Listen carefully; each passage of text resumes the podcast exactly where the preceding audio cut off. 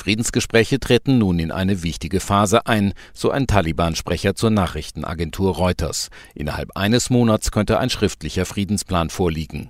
Taliban und afghanische Regierung verhandeln derzeit im Golfstaat Katar über die Zukunft des Landes. Unterdessen hat der Präsident des Nachbarlandes Tadschikistan angesichts der Kämpfe im Norden Afghanistans die Mobilisierung von 20.000 Reservisten angeordnet. Mit ihnen solle die Grenze zwischen den beiden Staaten besser geschützt werden. Mehr als 1000 afghanische Soldaten waren nach Angaben aus Tadschikistan zufolge jüngst vor den Taliban ins Nachbarland geflohen. Die Radikal-Islamisten sind militärisch in vielen Teilen Afghanistans auf dem Vormarsch und kontrollieren mittlerweile fast 200 Bezirke des Landes, die Kabuler Regierung dagegen nur noch 75.